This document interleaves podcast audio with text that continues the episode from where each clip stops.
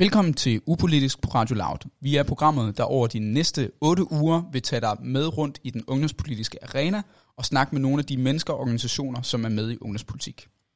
Mit navn er Jakob Skybjerg Kjær, og jeg er din ene af dine to medværter. Jeg er formand i Radikal Ungdom København og er sekretariatsfrivillig på Dansk Gymnasieelevers sammenslutningssekretariat og har været med i ungdomspolitik i cirka tre års tid. Ja, og du er alt for dybt begravet i det. Jeg derimod, jeg hedder Claes Kirkeby Teglgaard. Jeg har en fortid i ungdomspolitik. Jeg er ude på den anden side, sådan halvvejs. øh, og til dagligt, der driver jeg en række online-medier, øh, blandt andet den borgerlige liberale øh, netavis et hundrede og firs grader. Vi vil over de næste otte uger øh, snakke om ungdomspolitik og studenterpolitik og de ungdomsorganisationer, der er med der. Vi skal blandt andet forbi, hvad et ungdomsparti er, hvad ungdomspartiers indflydelse er på voksenpolitik, hvordan det er at se tilbage på ungdomspolitik, og øh, snak om øh, ungdomspartiernes historie. Tak fordi du lytter med. I dag der skal vi snakke med forhåndværende organisatorisk landsnæstformand i Radikal Ungdom, Freja Fogdal. Freja har ni års erfaring i dansk ungdomspolitik, og hun har siddet i landsformandskabet i Radikal Ungdom, hvorved at hun har øh, stor berøringsflade med de forskellige ungdomspartier, og ved hvordan at de opererer og samarbejder på kryds og tværs. Hun har derfor al den viden, vi skal bruge til at finde ud af, hvad et dansk ungdomsparti er, hvordan ungdomspartierne opererer, og hvad man får ud af at være med i dansk ungdomspolitik. Velkommen til dig, Freja. Du er vores allerførste gæst, og øh, dit fulde navn det er jo Freja Fogdal, men øh, ellers så må jeg jo værligt sige, det er jo Jakob, der kender dig bedst. Så både til mig og til lytterne derude, kan du lige lægge sådan en intro på dig selv her? Ja, jamen øh, jeg hedder Freja Fogdal og har været øh, organisatorisk næstformand i Radikal Ungdom.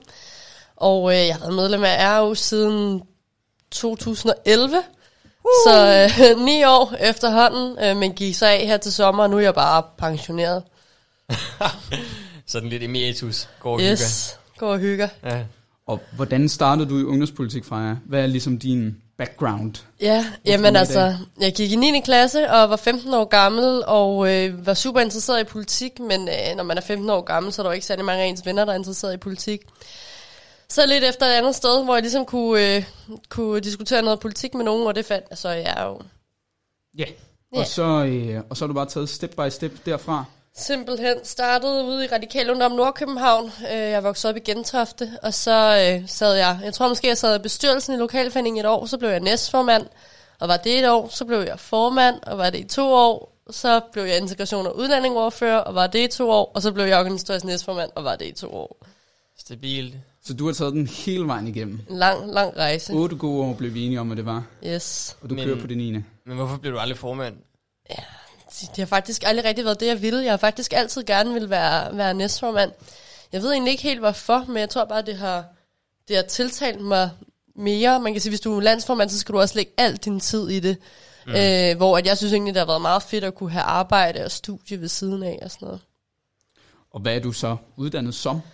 Jeg har læst øh, kommunikation på Medie- og Journalisthøjskolen og blev færdig i sommer.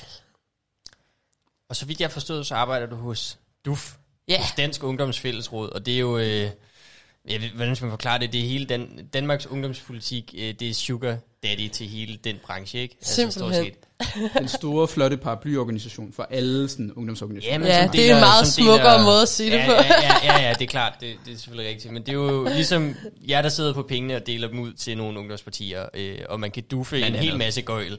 Jeg snakkede med en fra Alternativets unge her den anden dag, hvor at, øh, nu får de duftmidler for første gang, og der skulle duffes altså rigtig meget sjov for alle mulige penge, der kom ind fra danske spil, ikke?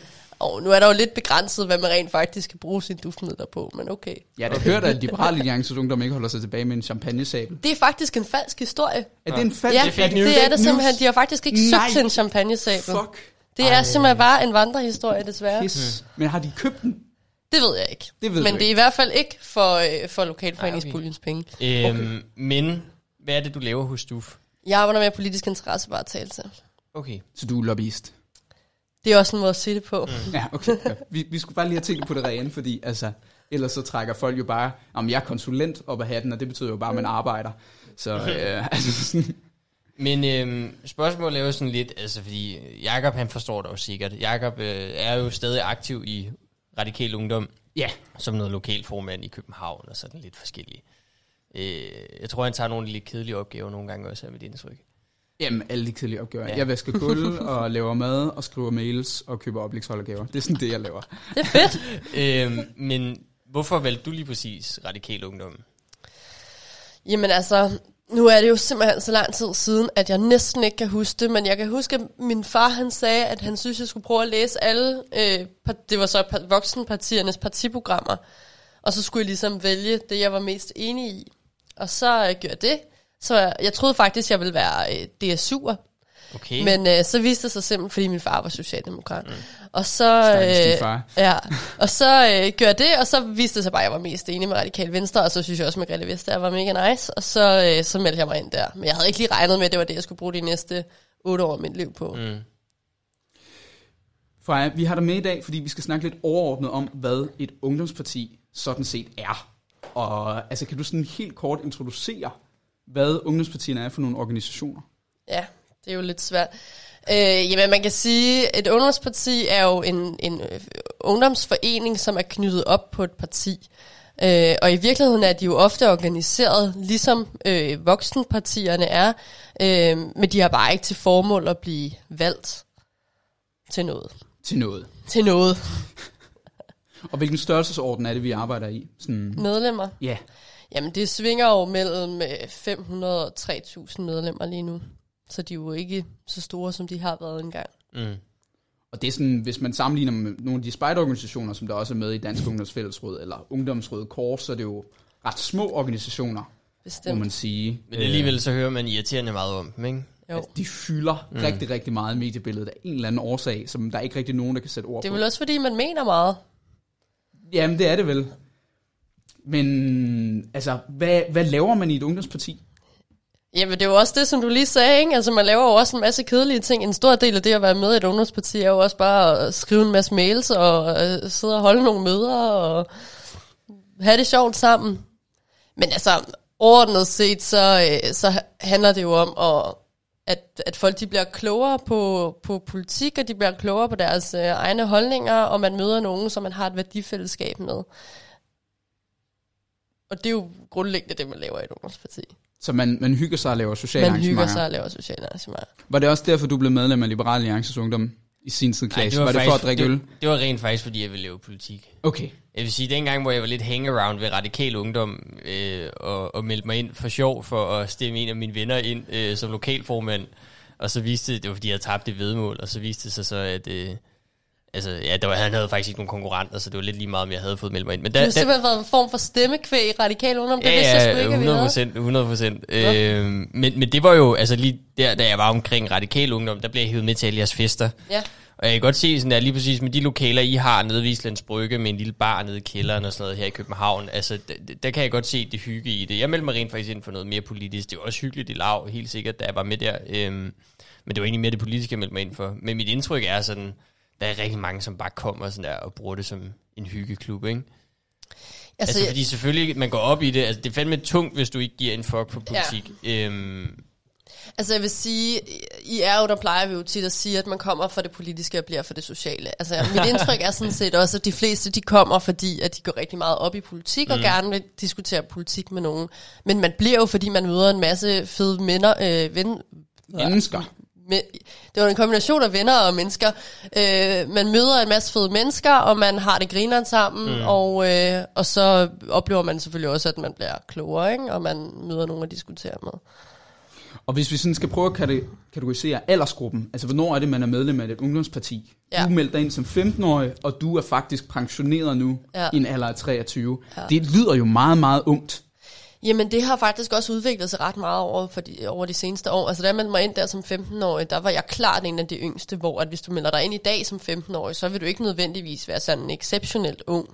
Så altså, aldersspændet er jo, der er virkelig mange øh, gymnasieelever, og så er der særligt i de store byer også en del universitetsstuderende. Ja.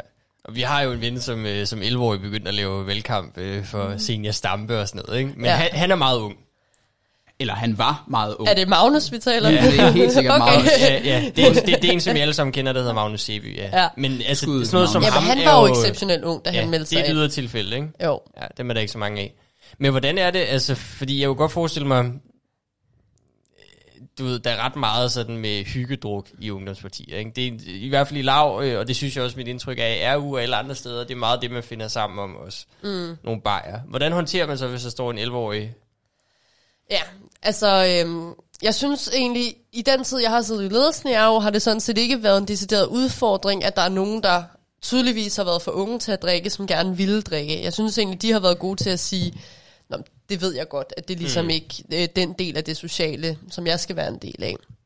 Øhm, men altså, jeg kan huske, at jeg senere har fået fortalt, at jeg meldte mig ind i R U. Øh, der var vi et par stykker i den aldersgruppe, og der begyndte man at tale om, okay, nu skal vi faktisk finde ud af, hvad vi skal gøre, fordi vi får så unge medlemmer. øhm, Hvordan man holder dem fra snapsen og ja, alt det der. Ja, det er præcis. Øhm, Fordi det har man ikke været vant til tidligere, at have nogen, der kun går i niende klasse. Men jeg synes, selvfølgelig fylder alkohol noget i ungdomspolitik, men det gør det jo bare i den danske ungdomskultur generelt. Og derfor er det heller ikke anderledes i ungdomspolitik. Så det er sådan de samme ting, man egentlig laver i ungdomspolitik, som man laver i resten af den danske ungdomskultur. Man fester og drikker og Og det vil du sig. jo også kunne se i alle mulige andre frivillige foreninger. Mm. Vi har snakket lidt om, Freja, vi, vi har snakket lidt inden det her interview, om at man egentlig kan sammenligne ungdomspartier meget med spejderorganisationerne, hvis man tog det der friluftsliv og, øh, og duelighed ud af spejderorganisationerne, og så puttede politik ind i stedet, som sådan en kategori. Altså, kan du sætte nogle flere ord på det? Jamen altså, hele det her med, at man, man finder nogle mennesker, som man har en fælles interesse øh, med, og I, I ungdomspolitik, der lærer du jo også det her med at være leder fra en ung alder. Eksempelvis hvis man bliver formand for en øh, lokalforening, hvilket jeg selv gjorde, da jeg var sytten eller sådan noget. Det er jo lidt det samme, man har i spejderbevægelsen, ikke? At unge, de, øh, de leder, leder unge. unge. Præcis. Øhm, så det synes jeg helt klart, man kan, man kan se. Øh, jeg synes godt, man kan se nogle koblinger. Og sådan tror jeg egentlig, det er i en stor del af foreningslivet, at man har mere til fælles, end man ikke har til fælles, selvom det er forskellige ting, man mødes om, ikke? Jamen altså, der er en ting, som jeg sidder og tænker. Øh, fordi du, du startede som femten-årig, og du sluttede så måske, du blev ikke helt, helt landsformand for Radikal Ungdom, det holdt du derfra. Men altså, det er jo meget sådan noget med, hvis man skal forklare folk, som ikke er med i ungdomspolitik. Nu er alle os, der sidder her, vi har været med i det. Men, men der kan godt være sådan en idé om, at, at ungdomspolitik, det er sådan noget for sådan nogle små magtliderlige skiderikker. Gerne nogen, hvor deres forældre, de har rimelig mange penge, og de mangler noget at tage sig til, når far han sidder på advokatkontoret.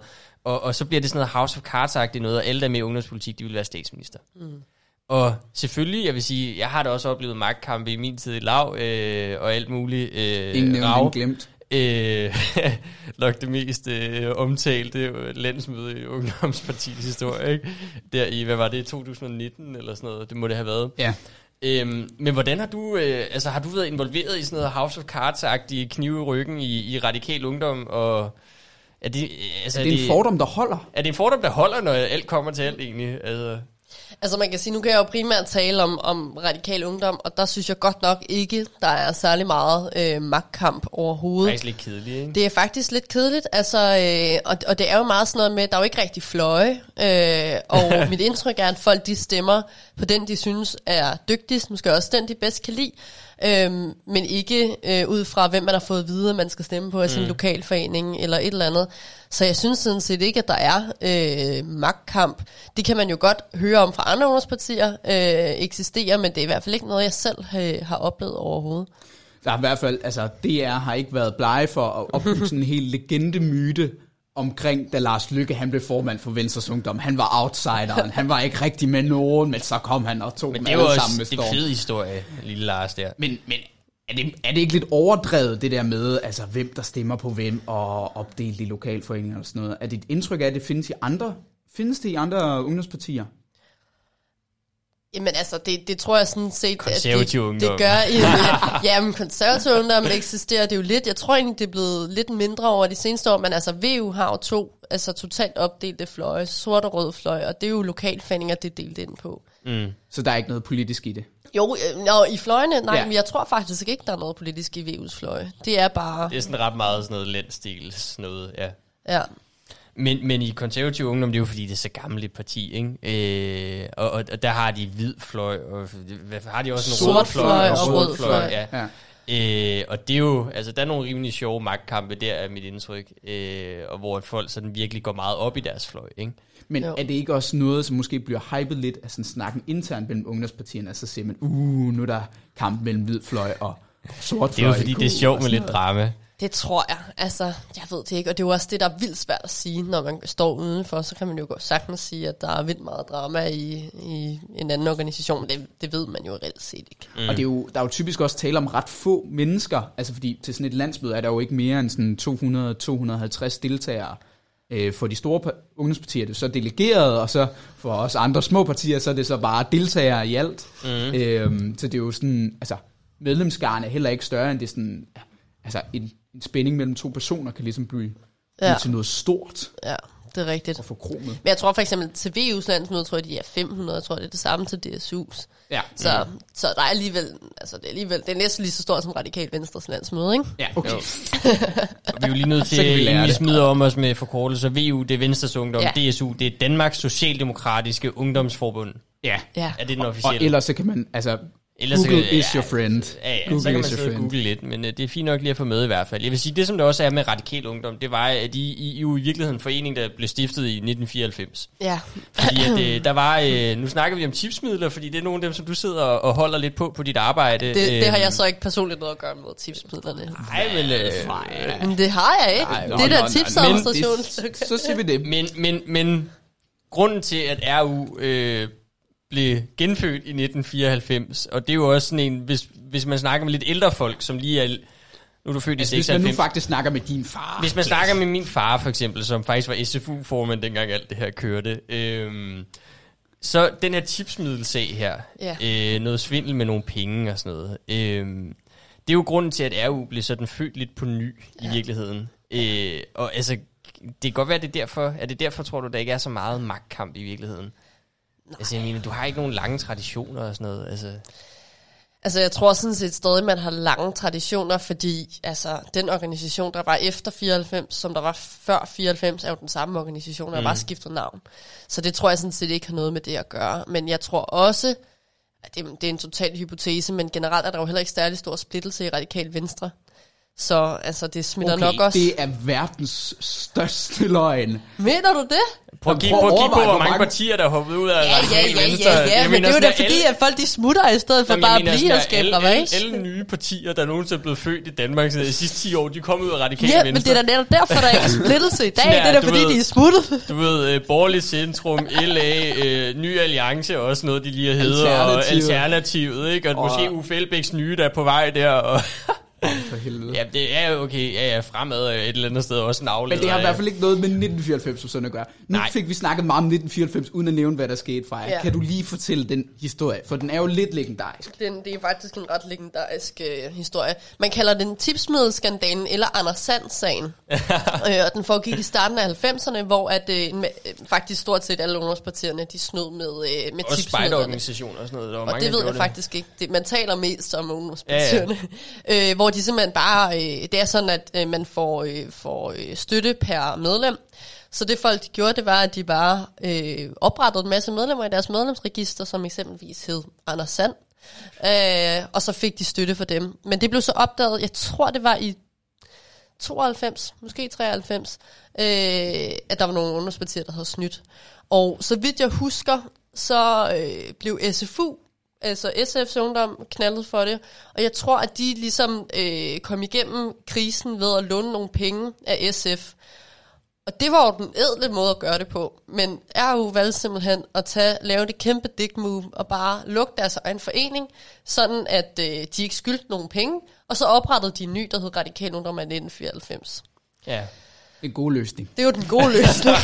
Det er ligesom alle de der kebabsteder, som så ikke kan få forretning til at køre rundt, og så skifter de navn. Og... og ja, ja, altså moms vil i ja, ja. altså, videste omfang. Men der er også en, den twist til historien, jeg har hørt, det er, at D S U's landsformand og Venstres Ungdoms landsformand, de skulle have sat sig sammen og sagt, okay, du informerer nu de røde partier om, at øh, det her det er ved at ske, og de nu skal brænde deres papirer, så der er ikke nogen, der opdager noget, og du... orienterer sig de blå partier, og så var der ikke nogen, der huskede at orientere Radikal Ungdom. Mm. No. Fordi de var hverken blå eller røde, Og så blev vi ligesom knaldet for det. Men det er den udgave, jeg har hørt. Nå, og det, er måske, og det har jeg så aldrig hørt. Det er en bedre historie, end, end hvad det Men jeg kan, huske, jeg kan ikke engang huske, det var i hvert fald et af ungdomspartierne, hvor man plejer at sige, at deres øh, brandsikre medlemskartotek brændte. Ja. Og derfor blev de jo opdaget. Men jeg kan simpelthen ikke huske, om det var... Ja, det er et godt spørgsmål. Øh, men i hvert fald, det er jo også noget som ungdomspolitik, i hvert fald hvis man sådan kigger...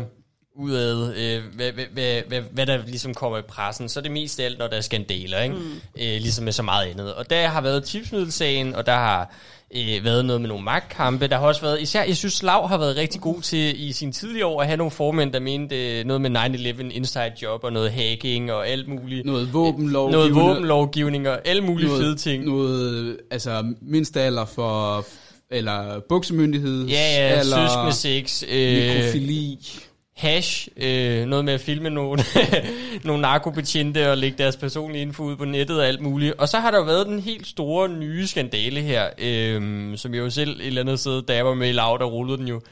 Øh, altså med en hel masse sexovergreb og voldtægter. Øh, og en hel masse måske. Nej, okay, men altså... Det, der, det, det findes. Og, og, det, det, findes. Og det har virkelig fyldt i ungdomspartierne det sidste halvandet år. Med overgrebssagerne. Mm. Øh. Og hvordan har det været med... Altså, du har været lidt med på det ride, mm. som organisatorisk, altså leder for det organisatoriske i et ungdomsparti. Mm. Og ligesom også at kunne se, hvad der foregår i de andre ungdomspartier, og spare med dem og sådan nogle ting. Altså, hvad, hvordan har det været? Jamen, hvad siger man til en far, som kigger lidt bekymret på dig, og siger, tør jeg sende min datter hen til fest i, i et ungdomsparti nu her? Altså...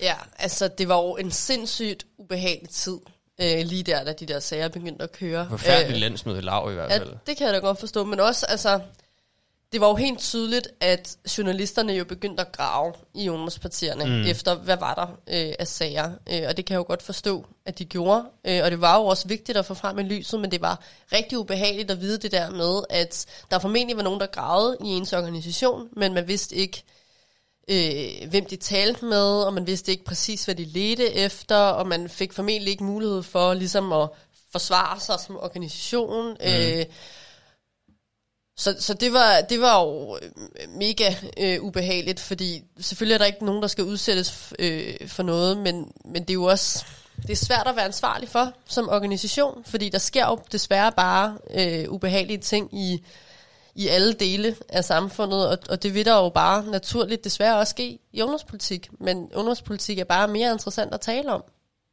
Fordi det er nogle organisationer, som er meget i mediebilledet, og som alle har en holdning til. Ja. Altså det er, jo, det er jo nemt at pege fingre af Liberal Alliances Ungdom, fordi de er alligevel nogle liberale røvhuller. Og jamen de det er også mere, at, at man på en eller anden måde, hvis, hvis der er noget rav i Liberal Alliances Ungdom, så skader det også L A. Ja. Altså, øh, så... Så det kan hurtigt være, hvis der har været nogle svin i, i, i Lav, der har begået nogle voldtægter og nogle sexovergreb, at så tænker man, at det hænger lidt sammen med L A, og Anders Samuelsen er sikkert også sådan, og sådan ja, noget. Ikke? Ja. Så det er jo nok også derfor, at hvad kan man sige, det er lige præcis, det er jo ikke, selvfølgelig er det også et problem, hvis det er en spejderorganisation, men det får ikke lige så meget medieopmærksomhed af den grund, tror jeg. Ej, der har jo faktisk også været nogle serier frem i lyset fra, mm. fra spejderorganisationerne, så, så de er jo heller ikke helt forskånet for det overhovedet. Det er der jo nok ikke rigtig nogen, der helt er. Nej, det er meget godt. Tror jeg, at der ikke er nogen, der slipper afsted med mere. Jamen, det det. Øhm, og hvad kan man sige, altså, men, det, men... Det, det som der i hvert fald var i, i, i Liberal Alliances Ungdom, det var, at alle sagerne handlede om, eller flere sagerne handlede om nogle, nogle mænd med nogle tillidsposter, og så nogle relativt unge piger, øh, og så typisk noget med noget alkohol involveret, ikke? Jo. Øhm, og det blev også hurtigt, synes jeg, sådan en, en debat om, hvordan det var at være altså, kvinde i ungdomspolitik, og om man på en eller anden måde følte, at de skulle behandles anderledes, eller at man bedre kunne træde på dem, eller altså, du ved, hele sådan en, en feministisk diskussion også, ikke? Mm. Og nu har du jo været ungdomspolitisk karrierekvinde i virkeligheden. Altså, har du skulle have haft rundsæve på albuerne og mester frem blandt onde mænd, der har gramset på dig og holdt dig nede og alt muligt, eller nej. Hvordan har det været? Det... Hvad siger du? Jamen, kør. Nå, nej, det synes jeg sådan set ikke, jeg har, men jeg tror ikke, at det, at jeg ikke har oplevet det, betyder, at det ikke sker, mm. fordi det handler nok også meget om, hvad er det for en, en type person, man er, og jeg har bare talt med rigtig mange kvinder, som netop oplever ubehagelige ting i ungdomspolitik, eller som, som synes, at, at det kan være svært at være kvinde i ungdomspolitik, og det har jeg ikke selv oplevet så meget, men det er også fordi, jeg selv er sindssygt frem og st- altså sådan en, der virkelig går ind i folk med træsko på, ikke? Og hvis man er det, så, så er det nok ikke lige dig, det går ud over. Og, og det tror jeg først er noget, det går over for mig over de seneste år, det der med, at bare fordi jeg ikke selv oplever det, så betyder det ikke, at det ikke findes. Og mm. det er man nok nødt til at være sådan lidt, øh, lidt åben overfor. Men hvordan er det sådan generelt at være kvinde i ungdomspolitik? Fordi altså, ofte så ser man sådan en række af ungdomspolitikere, og så står der ti mænd i tyverne i jakkesæt. Altså, og, og der er ikke nogen kvinder. Ja. Hvor er de? Ja, men det er jo det, der er sindssygt, ikke? Altså, jeg kiggede faktisk lige på det, inden jeg tog hen. Altså, i øh, K U har haft én kvindelig formand. Mm. I hele, altså, de blev altså startet i starten af nitten hundrede, eller i af nitten hundrede, ikke? Øh, en kvindelig formand, V U, nul kvindelige jeg formand. Jeg skulle sige, V U har ikke haft nogen. Nej, D S U har haft to, tror jeg. Mm. Øh, altså, det, det er virkelig, virkelig, virkelig få øh, kvindelige formand, øh, ungdomspartierne har. Og det er jo det, der er sindssygt svært at finde ud af, hvad fanden skyldes det? Øh, og nu har vi jo arbejdet lidt på det i R O. Der sidder jeg i sådan en arbejdsgruppe, hvor vi kigger på ligestillingen i foreningen, hvor vi prøver at undersøge, hvad er det ligesom, der er til hinder for, at, øh, at kvinder kommer frem. Og det er jo sindssygt svært, men vi kan for eksempel se sådan noget som kampvalg.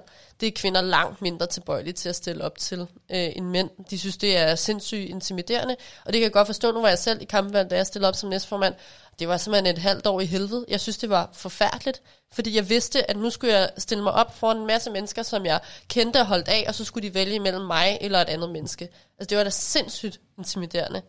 Og det er der for eksempel rigtig mange kvinder, der er blevet skræmt af. Ja. Mm. Men det er jo ikke anderledes for mænd, fristes man jo til at sige. Det er jo, jo også intimiderende for dem. Ja, klart, men, men i hvert fald med dem, vi har talt med, så er der bare langt flere kvinder, der nævner det som en faktor mm. end, øh, end mænd. Og det er jo heller ikke fordi, at der er altså, markant færre kvinder i ungdomspolitik end mænd. Altså, jeg tror, at i Radikal Ungdom, sådan der hvor jeg ligesom kommer fra, nu kan Klaas måske supplere med Lav, men, men der er vi stort set lige mange kvinder og mænd med i partiet. Ja, altså. Jeg tror, der er lidt skævvridning, men, men, altså, men ja, det er relativt lige. Men vi kan for eksempel også se, at, at mænd taler mere. Altså, både til vores landsmøde er der langt flere mænd på talerstolen, end der er kvinder. Til vores hovedbestyrelse taler mænd også mere end kvinder. Altså, mænd fylder bare generelt mere i organisationen, end kvinder gør. Hvad? Og øh, er det et problem? Om det er et problem? Mm. Det er ikke et problem, at der er flere mænd, der taler, end der er kvinder, der taler. Men det er et problem, hvis der er en bagvedliggende årsag til, at kvinderne ikke ønsker at tale. Mm. Vi snakkede lidt tidligere omkring det her med, med fordomme omkring ungdomspolitikere, og, og nu har vi ligesom vendt det der med, at man skal spidse albuer, der er kampvalg for fuld udblæsning, og der tør er man tage til en fest, ikke? Altså. Ja. Men, men hvad er det for nogle typer, som, som er med i ungdomspolitik, hvis vi sådan skal kategorisere dem? Er det kun, øh, som Jakob lige var hurtig til at sige det over, en ond generalisering, en masse hvide mænd i jakkesæt, der står og laver holdfoto? Og hvorfor fuck skal alle ungdomspartier altid lege en eller anden øh, skide fotograf, der løber rundt, og så skal de have sådan noget der. Det har I sgu da også i R U, hvor man står foran sådan nogle roll-ups og skal stå og posere til sine landsmøder. Det er sgu da fedt. Okay. Det er da fedt, Klaas. Nu må du stoppe. Ja, det skulle da lige se irriterende altså, til det der gala på gym. Det første, jeg tænkte, det var, det er, og det er jo mega noget af en generalisering, ikke? Det er, det er dem, der blev mobbet i folkeskolen og er dårlig til sport. Hørt, hørt. men, men det synes jeg faktisk alligevel ikke, det er, fordi der er jo helt vildt mange forskellige typer i ungdomspolitik, ikke?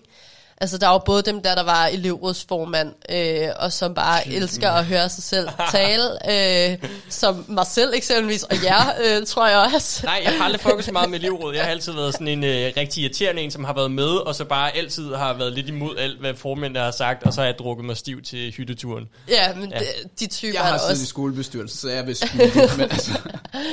Men, men de, de tror jeg, altså den type tror jeg også er, at der er mange af, men der er også bare dem, som godt kan, altså som synes, det er nice at have et fællesskab, øh, og der er også dem, som, øh, som synes, det er fedt at feste med nogen, der er lidt ældre, og altså, der er virkelig mange forskellige typer af ungdomspolitik, og de er jo også lidt inddelt efter, hvad det er for nogle ungdomspartier, man er medlem af. Hvad er R U-typen så? Radikal ungdomstypen. Altså nu, jeg synes, jeg har kørt sådan nogle sjove ting på SoMe. Jeg skulle være meget gode sådan der, på sociale medier med sjove kampagner og alt muligt. Og der kalder jeg selv for halal-hippie og være det muslimelskende homoklub ja. Og sådan nogle ting der. Og den øh, C O to-udslættende cykelklub. Kaffe-latte-drikkende, alt muligt. Mm-hmm. Øh, pladerhumanister. Øh, ja. øh, I, I tager nogle af de der prædikater på jer. Men er, er det sådan, I er, eller hvad? Det er det, er det vel til dels. Altså, politikken. Man kan, ja, politikken. Altså man kan sige, jeg synes det er ret sigende, at er jo den eneste islamkritiker vi kan lide, det er jeg. Ja.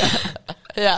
Rest in peace, you. Jeg synes det er ret sigende, at at at er jo klart er størst i de store byer. Ja. Altså. No, altså det er helt vildt, hvor, hvor meget større man er i de store byer, ikke? Okay. Altså, og det er, jo, det er jo lidt ligesom Radikal Venstres øh, vælgersegment, ikke? Altså det er jo storbyfolket, som er medlem af Radikal Ungdom. Og, det er dem inden for hovedstaden. Ja.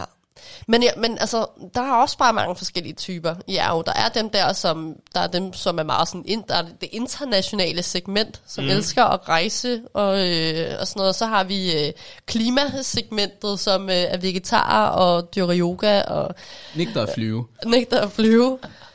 Og så har vi, jamen vi har, jeg synes faktisk, vi har, øh, ja, jeg synes det er lidt det, synes du ikke også det? Jo, men der er noget, som jeg ligesom lægger mærke til, som vi måske mangler i Radikal Ungdom, og jeg ved ikke, hvor meget de andre ungdomspartier har det, men det er lidt White Kids Club, ja. Og det er kun ressourcestærke unge, der er med ja. I ungdomspolitik. Stort set kun. Altså det er, er forældre, som er akademikere, øh, det er folk, som har gået i gymnasiet, og er ja. Gode til gymnasiet, og som er gode til at tale for sig, og som, altså... kører i et akademisk spor hele vejen gennem livet. Ja. Øhm, og jeg ved jo, at Danmarks Socialdemokratiske Ungdom, de kører ligesom meget med, de har nogen, der, der går på erhvervsuddannelser og sådan nogle ting, men dem har vi stort set ikke i Radikal Ungdom. Det er rigtigt. Og det men er hvor mange, som har taget en erhvervsuddannelse, det var Radikal, eller Radikal Venstre alligevel, altså det ja. Er også det. Ja, altså det er jo lidt en selvopfyldende profeti, men det er jo bare for... Og man kan sige, altså vi er jo for eksempel til stede til Demokratiets dag ude på øh, erhvervsskoler, og at det har vi jo simpelthen absolut ikke fået nogen som helst medlemmer af.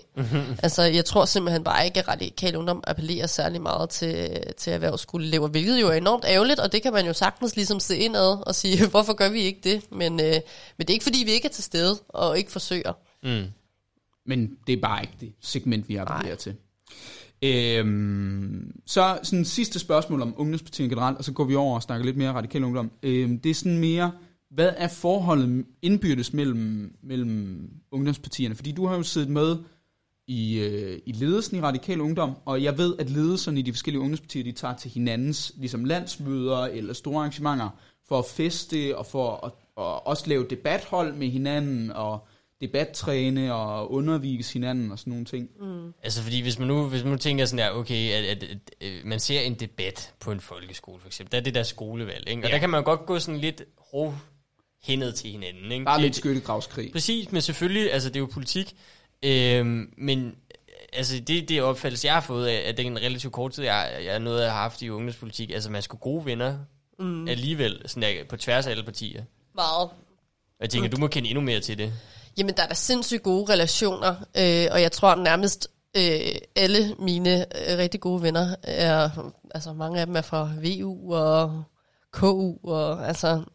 Meget borgerligt. Meget, ja, meget borgerligt. Det... Øh, ja, det kan jeg jo. Ej, jeg har også en, nogle gode venner i S F U og sådan noget. Du har aldrig nogensinde kigget på Socialistisk Ungdomsfront, og så kigget Ej, på dem, og så bare tænkt. Hørt det øjeblik, du har set en for S U F, så, du, så kigger du ikke på dem, og så tænker du... Ej, de er altså også søde. Nå, men vi har i hvert fald rigtig gode, øh, ja, vi har rigtig gode relationer, og det kender I jo også, ikke? Så går man ned på Toga eller Musen og Elefanten, tog bare i København, hvor der bare kommer en masse altså, fra det politiske øvrigt, miljø. Hvis man gerne sådan alligevel stikker snablen lidt ind i det ungdomspolitiske miljø, ja. Bare Musen og Elefanten, adios, så det øjeblik, Danmark genåbner, så er det bare afsted. tusind koger øh, hver aften på øh, Musen og Elefanten. Hvordan har du det med dem så? Jamen, det har jeg, dem har jeg det godt med. Altså. Ny Borgerligs Ungdom?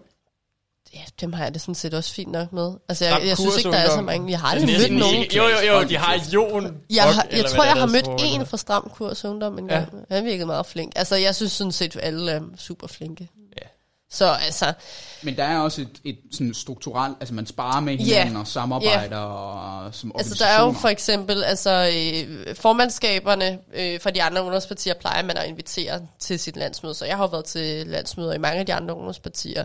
Og det er jo skide sjovt. Altså, det er jo skide sjovt at, at opleve, øh, hvordan man holder sådan et arrangement i andre ungdomspartier. Og det er også sjovt at se, hvor stor forskel der er på, hvordan de holder, under, eller holder landsmøder. I S F U er det eksempelvis enormt uformelt, og man klæder sig ud om aftenen og sådan noget, hvor at øh, i øh, K U er det enormt formelt. Øh, det synes jeg er meget sjovt at opleve.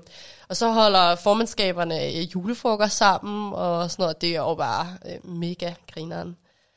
Så der er, der er sindssygt gode relationer på tværs, og øh, man sparer jo også meget med hinanden. Øh, mm. Fordi det er jo, man skal til mange af de samme ting, og man laver jo i virkeligheden meget, altså man laver jo fuldstændig det samme arbejde, og man sidder i øh, K U, eller man sidder i S F U, så er det jo det samme. Så man kan jo, man kan jo virkelig bruge hinanden til rigtig mange ting. Men hvordan med sådan noget, ligesom man ser blandt voksenpolitikerne med sådan at gå sammen om forslag og sådan noget? Altså lave sådan lidt kompromispolitik-agtigt. Gør man det? Altså Jamen, siger, nu laver vi en fælles udmelding eller sådan et eller andet. Ja, altså øh, der er jo tit for eksempel sådan noget med, at så skriver alle de borgerlige ungdomspartier øh, et debattenlæg sammen. Mm.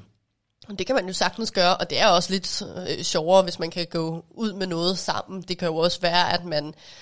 At, øh, at R U og D F U koordinerer, at så, så skriver jeg et debattenlæg om det her, og så laver du et modsvar til det, ikke? Altså øh, en aftalespil der. Jamen det kan man jo sagtens, fordi det gavner over begge parter, at man, øh, at man, man får... sammen. Ja, lige præcis. Nu skal vi over snakke lidt mere radikal ungdom, og yeah. hvis du sådan... Radikal Ungdom som, som sådan en organisation, bare meget, meget kort, som minimand også forstår det. Ja. Altså, hvad, altså, hvad er R U? Hvad for en størrelse? Altså, hvordan det er opbygget? Eller? Ja, nu har du siddet med organisationen. Ja. Vi håber, du har styr på, hvordan ja, den er opbygget. Det håber jeg da også. Altså, øh, den, den, den højeste myndighed er selvfølgelig landsmødet, hvor man mødes en gang om året i august. Inshallah, at det bliver holdt i år. Ja. Det er virkelig... Øh, Men det er, det er årets største event. Det er årets største event. Og hvor mange er der med der? Øh, lidt under to hundrede. Ja. Øhm, og øh, her der vælger man en landsformand, som er den øverste i organisationen. Så vælger man to næstformand, en politisk og en organisatorisk, hvor jeg så har været den organisatoriske. Så har man et forretningsudvalg, som sidder med, med organisationen, og et politisk udvalg med en masse ordfører. Så har man en øh, hovedbestyrelse, som vedtager politik løbende igennem året, øh, hvor der både sidder hele landsledelsen, og så sidder der en repræsentant fra hver lokalforening. Og så har man lokalforeninger rundt i hele landet, som... holder lokale møder, hvor de øh, mødes og måske har en overbliksholder, eller diskuterer politik, eller laver et eller andet andet sjovt sammen. Hvor mange er der sådan nogle lokalforeninger? Jamen, hvad er det? femten, femten nu? femten. Ja, ja, jeg tror, der er cirka femten. Og så I kan godt holde lidt ude i provinsen eller noget? Ja, lidt, men ah, okay. øh, de dækker også ofte nogle ret store områder. Det er ikke nemt at være et storbysparti. Nej. Nej. Vi har for eksempel et medlem på Bornholm. Han er sådan lidt sin egen lokalforening. Ja. Er der ikke flere medlemmer derovre? Jeg tror jeg, jeg ved ikke rigtigt. Ja. Det er, ja, lidt det er i hvert fald ikke så stor en lokalforening. Mads for Bornholm. Han er god. Øhm. Men hvordan fungerer det så, når du er organisatorisk næstformand? Altså rejser du så rundt til alle lokalforeningerne og hopper rundt på, fra sofa til sofa og idrætshaller på luftmadrasser og sådan noget? Altså hvordan holder man snor i det hele?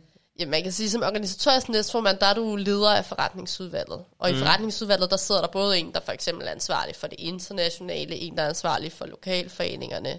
De har ligesom forskellige organisatoriske ansvarsområder.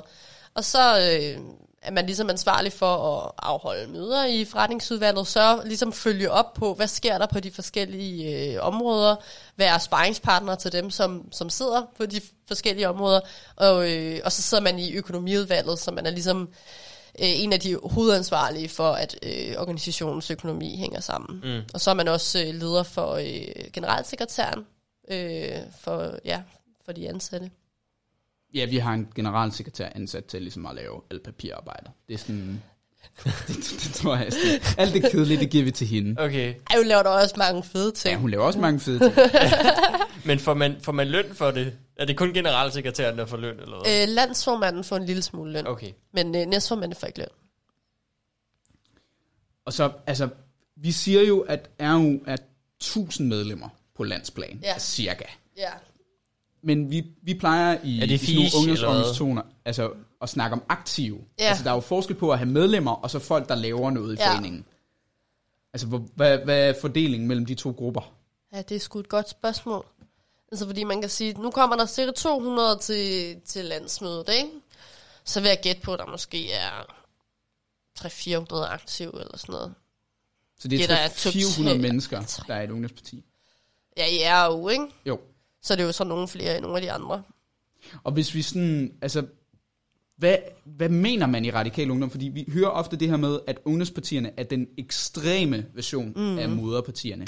Men, men hvor kommer man fra, når man er ungradikal? Altså, hvilket politisk udgangspunkt har man? Ja, man er jo socialliberal, ikke? Øh, men, men jeg vil sige, at jeg synes faktisk ikke, at R U er så ekstrem i forhold til radikal venstre. Øh, der er jo ikke så mange steder, hvor man adskiller sig vanvittigt meget. Man er selvfølgelig ikke lige så kompromissøgende, som man er i Radikale Venstre. Det er jo klart, fordi man ikke reelt set skal ud og... Man har ikke et ansvar. Man har jo ikke et ansvar, og du skal ikke vælge, så du skal ikke, du skal ikke sidde og, og stemme en masse forlig igennem. Du skal jo bare sige, hvad du mener. Øh, og det er jo privilegiet ved at være et ungdomsparti, det er, at du bare kan, kan sige fuldstændig, hvad du har lyst til. Ja, så altså, kan man sige, hvis man kigger lidt på det, sådan et, et politisk parti, der er voksen, der sidder inde på borgen, skal jo ligesom rent faktisk kunne samarbejde med andre og finde et eller andet fælles fodslag om en lov, og de skal også lige kunne sige til vælgerne, at vi var ikke kæmpe idioter, mens vi sad på borgen, så stemte de på os igen. Ungdomspartierne, de skal i virkeligheden, altså kom an på, hvilken type ungdomsparti man vil lave selvfølgelig, men du skal bare lave så meget larm som muligt. Og det gør man jo bedst ved at sige et eller andet, der er lidt gakket, ikke? Altså... Men er Radikal Ungdom så sådan nogle pacifister, eller altså halal-hippier, der bare vil have... Men altså, hvor ekstreme er I i forhold til moderpartiet, fordi sådan, jeg føler, i modsætning til nogle andre ungdomspartier, så synes, så synes jeg egentlig, I virker til at være meget godt i synk, og det er jo heller ikke mm. sådan noget med, I står og giver Morten Østergaard den store fuckfinger hver anden uge. Altså, øh, er I ikke næsten lidt for gode venner med moderpartiet? Altså, jo, fandme, det er måske meget muligt.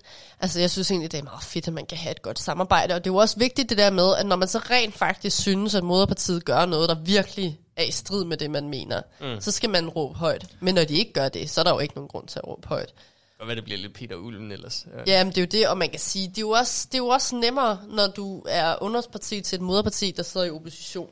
Fordi så ender du ikke i sådan nogle situationer, hvor de lige pludselig er gået på et eller andet kompromis i regeringen. Mm. Øh, ja, nu sidder R U selvfølgelig, eller Radikale Venstre selvfølgelig ikke i opposition, men de sidder i hvert fald uden for regeringen, ikke? Øh, nu. Øh, og, og det gør det altså lidt nemmere. Jeg tror, der, jeg husker det som om, at der var væsentligt mere... opråb, øh, da Radikal Venstre sad i regering. Der, for eksempel nogle af de der udlændingestramninger, der kom under især regeringen, der tror jeg, man, der husker det som om, man gik lidt amok, ikke? Fordi så var der rent faktisk noget, ja. Som man kunne være sur over. Men det, det er ikke sådan noget med, at vi vil gerne have en million muslimer til Danmark, eller nej. Vi vil altså, gerne nedlægge militæret, eller... Jamen, jeg tror, at for eksempel i forhold til, hvor mange kvoteflygtninge der man skal tage, der tror jeg, er jo lidt mere øh, ekstreme. Hvad er det mest øh... ekstreme, Radikale Ungdom synes? Det ved jeg faktisk ikke. Altså sådan noget tilladet søskendesex, gik den igennem? Ja, det kan jeg faktisk ikke huske, men man mener jo for eksempel sådan noget afkriminalisere øh, hård narko. Og... Jeg havde en ven, der argumenteret for noget statsorkestreret nekrofili. Men han var med i Radikal Ungdom. Stats og...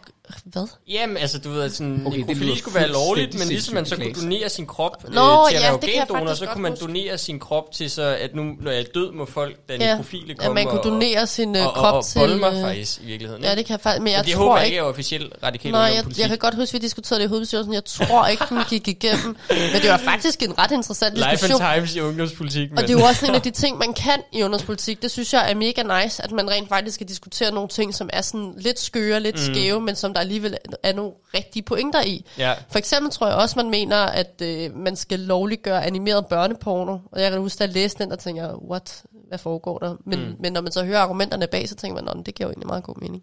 Og lidt debatklub over det, ikke? Jo. Ja. jo, jo, men man får da udvidet til en horisont. Men Radikale Ungdoms holdninger har også forandret sig meget over tid. Det ja. Kan jeg i hvert fald huske, at jeg nogle gange har haft nogle snakker om i Radikale Ungdom. Vi havde Simon Emil ud, Øh, inden corona, og snak omkring dengang han var landsformand i Radikal Ungdom, og der var det sådan, til det landsmøde han startede, der afskaffede de folkepensionen, og de nedsatte skatten til sådan noget flat tredive procent ja. I indkomstskat og sådan nogle ting. God stil. Og altså sådan ret liberale ting, der var Liberal Alliance jo, Liberal Alliance jo heller ikke en ting endnu, øhm, men altså ændrer holdningen sig i ungdomspartiet meget over tid, fordi ja. der, der ligger vi jo slet ikke i dag. Nej, det tror jeg helt klart, det gør. Det er meget mere socialdemokrater, ikke? Altså man kan sige lige øh, da Dan- Danmark skulle til at træde ind i E F, der, øh, var vi jo im- der var vi jo imod og var jo med som, jeg tror vi var medstifter af Folkebevægelsen mod Folkebevægelsen E F mod ja. Så altså, det har jeg ikke hørt før det der, der og nu er Radikale Venstre dem der elsker E U mest ja, selvom præcis. Venstre prøver at sige at de har den selvfølgelig. Men altså, det er jo løgn. øhm, Kæft man, hvor sjovt, det vidste jeg ikke. Så I startede som E U-kritikere ja. Hold da op. Ja, så der er jo sket meget, øh, og det, det gør der jo bare, øh, at man, man bevæger sig med tiden, og så kan man sige, at i det små øh, er der jo også forskel på, hvad er det for en formand, man har, i forhold til, mm. hvad er det for nogle ting, som man slår sig op på. Det ændrer sig jo også hele tiden, så det er jo, det er jo politikken blev tegnet af dem, der nu er medlemmer, og den medlemsbase, den ændrer sig. Ja.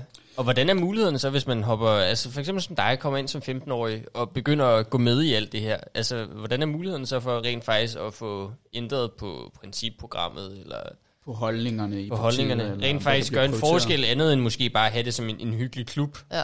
Øh. Det synes jeg er meget nemt, øh, fordi du kan jo bare...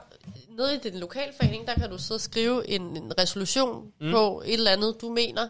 Så kan du stille den til hovedbestyrelsen. Så kan du få lov til at komme til hovedbestyrelsesmødet, selvom du måske ikke sidder i hovedbestyrelsen. Præsentere, hvad du mener, og så kan hovedbestyrelsen stemme mm. for eller imod. Så alle har jo mulighed for at, at, at stille noget politik øh, og tale for sin sag. Og så er det sådan set også relativt tilgængeligt at komme med i hovedbestyrelsen, fordi der sidder en repræsentant fra hver lokalforening. Ja. Men hvor bredt... altså det holdningsspektrum, som jeg synes, der er i Radikal Ungdom, er ikke sådan, altså vi er ikke fløje, eller vi er ikke så skævvrede. Vi er ret godt i synk med både moderpartiet og hinanden. Der er Men der er jo startet. langt fra sådan, vi har en, en flok drenge i, i partiet, som er neoliberale, men de mener også nogle ret sjove ting, for eksempel sådan noget med, at al jord skal eksproprieres, så, øh, så man bare lejer jord af staten. Og så er det dem, der kan give den højeste rente. Der, altså der er jo ret... langt fra det til sådan almen ejendomsret, og ret langt fra sådan afskaffe alle skatter til sådan, ja. vi vil sætte skatter på fly. Jo, men alle deres resolutioner bliver også stemt ned. Ja. Men der er altid sådan nogle lidt øh, nutjobs i ungdomspolitik, som stiller sådan nogle underlige ting. Altså sådan der, jeg kan også huske, det ene landsmøde, jeg nåede at være med til i Liberal Alliances Ungdom der, der var også bare alle mulige sådan nogle resolutioner, som var stillet for sjov. Ja. Altså sådan noget som at erklære, at en eller anden dude havde den bedste humor i foreningen, eller at en eller anden øh, forening var, øh, skulle være æres for en lokal forening, fordi det var den bedste og sådan noget der. Der var alle mulige baskede ting, ikke? Ja. Og jeg var sådan en, jeg listede væk, mens de der ting skulle behandles, ikke? Det gad jeg sgu ikke sidde og høre på. Men altså, der var vist mange sjove, tror jeg. Så det er bare for at sige, at der er sådan ret godt plads til holdninger ja. internt i ungdomspartiet, så man er ikke bare en slags partisoldater, der Nej. går i takt marcherende som, altså... nær sagt Nazi-partiet i Tyskland nitten tredive ned ad og gaden og bare skriger, vi vil have flyskat nu. Nej, Ej, der, jeg synes, der er rigtig, rigtig meget plads til at mene forskellige ting, og der er også rigtig meget plads til at, at mene nogle ting, som er lidt anderledes. Og faktisk også nogle gange får overbevist resten af organisationen om, at det er en god idé. Så vidt jeg husker, så diskuterede vi på et af mine sidste hovedbestyrelsesmøder, om man skulle lave sådan noget rewilding i Danmark. Hey. Altså, hvor man udsætter sådan noget elefanter i den danske natur. Ja, det, du ser det med bisonokser, for eksempel der på Bornholm, ikke? Men det blev altså stemt igennem. Rewilding. Det er jeg altså ret sikker på. Altså, og, altså, e over det dyrehaven, ikke? Den store bille der på ti centimeter, de lige signerer tilbage i naturen. Ja, ja. og, og det, det må jeg sige, det synes jeg er en rimelig øh, vild ting at mene. Men, men det er en mega fed diskussion, og det er da ret vildt, at man kan formå at få overbevist. Øh, der må jeg jo simpelthen bryde ind som tidligere formand for Danmarks øh, Insektforening og sige, rewilding, det, det er ikke en vild ting. Det, det er sgu meget grineren. Nej, men når du snakker øh, om store spil- dyr, Nå, men, altså, at vi elefanter. taler elefanter, giraffer og sådan noget. Vi snakker store... Ulve. Når, når, når de genoplever mammuten, så skal den bare til det. Den skal tilbage på den jyske hede. Den lille rest er tilbage. Der skal være mammutter ud over det hele. Kæft, ja, det ville være fint. Det kunne jeg stille mig bag, hvis det ikke var skatpenge, der skulle finansiere det. Så man er ret uenig i et ungdomsparti. Sådan ja. opsummeret. Ja, det er man. Ja. Øh, men man er nogenlunde enig om, om retningen. Jeg synes, Ole Birk Olsen, han sagde det ret godt på et tidspunkt, det der med, at man stiger, stiger på et tog sammen. Og så øh, man er enig om retningen, det skal vestpå fra Københavns Hovedbanegård, men om man står i Ringsted eller Roskilde, eller om man kører helt til Vejle, det er jo sådan... Ja. Ja. Men der tænker jeg, at den analogi er lidt bedre, når man for eksempel er Liberal Alliance, ikke? Ja. Fordi at problemet er jo bare i Radikal Ungdom, jamen så er der nogen, der kører til Sverige, og nogen, der kører til Jylland, ikke? Og så lige pludselig så er man ret langt væk. Der er nogen, der kører til Rosengården, og... Ja, det er selvfølgelig rigtigt, det er selvfølgelig rigtigt. Men, men det er jo også derfor, det er lidt imponerende, at der egentlig er så lidt splittelse, når man jo har potentiale for at være relativt splittet, ikke? Ikke det, fordi I er hippiehoved alle sammen? Jo, men det synes jeg jo bare ikke rigtig helt, vi er alligevel. Men altså, jeg har aldrig nogensinde set mig selv som en hippie. Men, øh... hvis, hvis man nu gerne vil have den position, som du har haft i Radikal Ungdom. Ja. Altså, hvis man oh, gerne vil til tops. Det er faktisk lige en ting til dit C V, vi har glemt at pointere, at du har jo været kæmpe blogger. Ja, kæmpe blogger. Nej, altså hvis man gerne vil være den næste Freja Fogdal, så kan man gå ind på freja fogdal punktum d k eller noget af den stil, og så kan man lige læse Ej, det skulle hele vi Freja Fogdals teenageår. Kæmpe blog. Nå, øh, blog.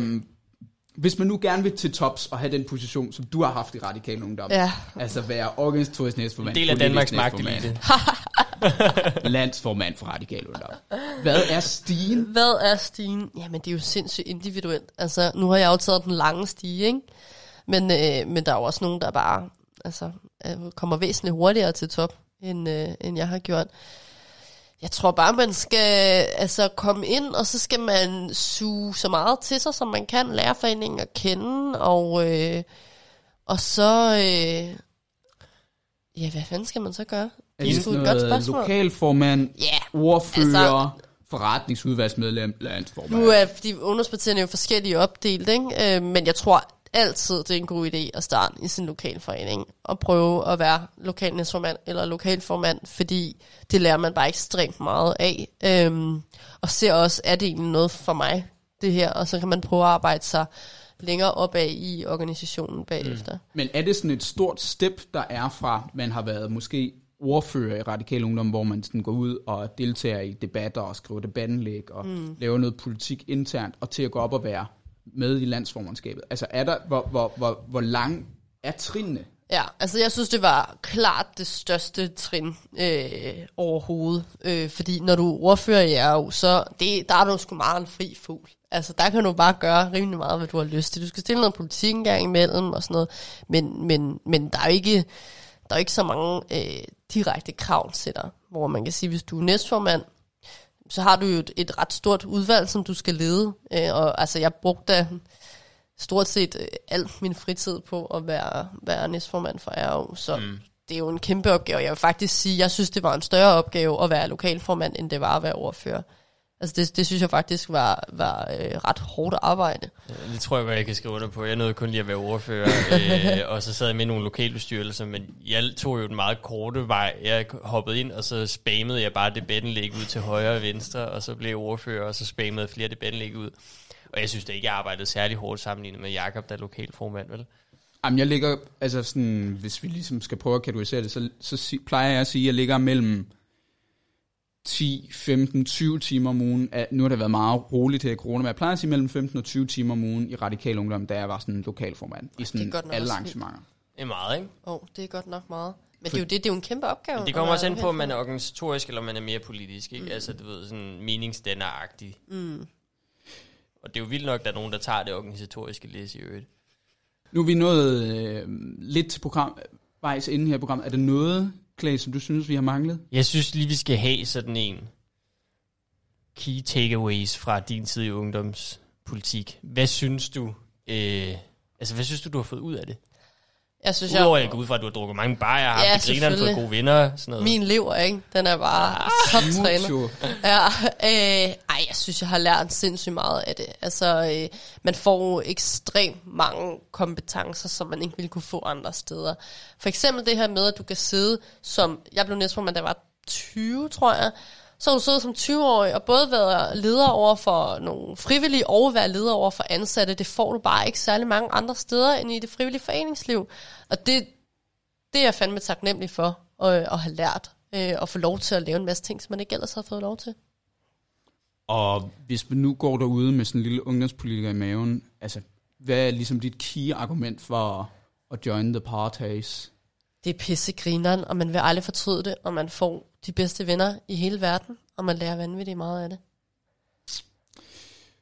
Yes, sir. Er der ellers noget, du synes, vi mangler, Freja? Nej. Nej. Hvor kan man øh, finde dig hen, Freja, hvis man nu skal slide en D M? Logger du stadig? Eller, eller Nej, Nej, det gør jeg sgu ikke. Må man slide i D M? Må man slide? Man må sgu gerne slide i D M. Okay. Øh, okay. ikke, ikke på den. Jeg har en kæreste. Nå, jamen, det, var, det var det, vi spurgte efter. Nej. Øh, jamen, øh, man kan finde mig på Instagram på øh, snabelag Fokdal, F O K D A L. Og hvad med dig, Klaas? Hvor man kan finde mig, øh, Facebook, øh, Klaas G. Tejlgaard. Jeg er også begyndt lidt på det der Insta, ikke? Øh, Klaas K. Tejlgaard. Klaas K. Tejlgaard, der kan man, der kan man lægge en følger. Ja, ja, så læs med på hundrede og firs grader. Og hvis man vil have mig mest råt for udsødet, så er det faktisk inde på Twitter. Så nu, nu, nu har du syg i hovedet på Twitter. Det skal lige siges. Der, der sker mange gode ting inde på Twitter. Jakob Skygbjerg Kjær på Twitter. Yes. Og på din Insta er det kun sådan nogle opdateringer for dig, der løber rundt med gevær og toiletpapir. Ja. Facebook er sådan lidt mere privat. øh.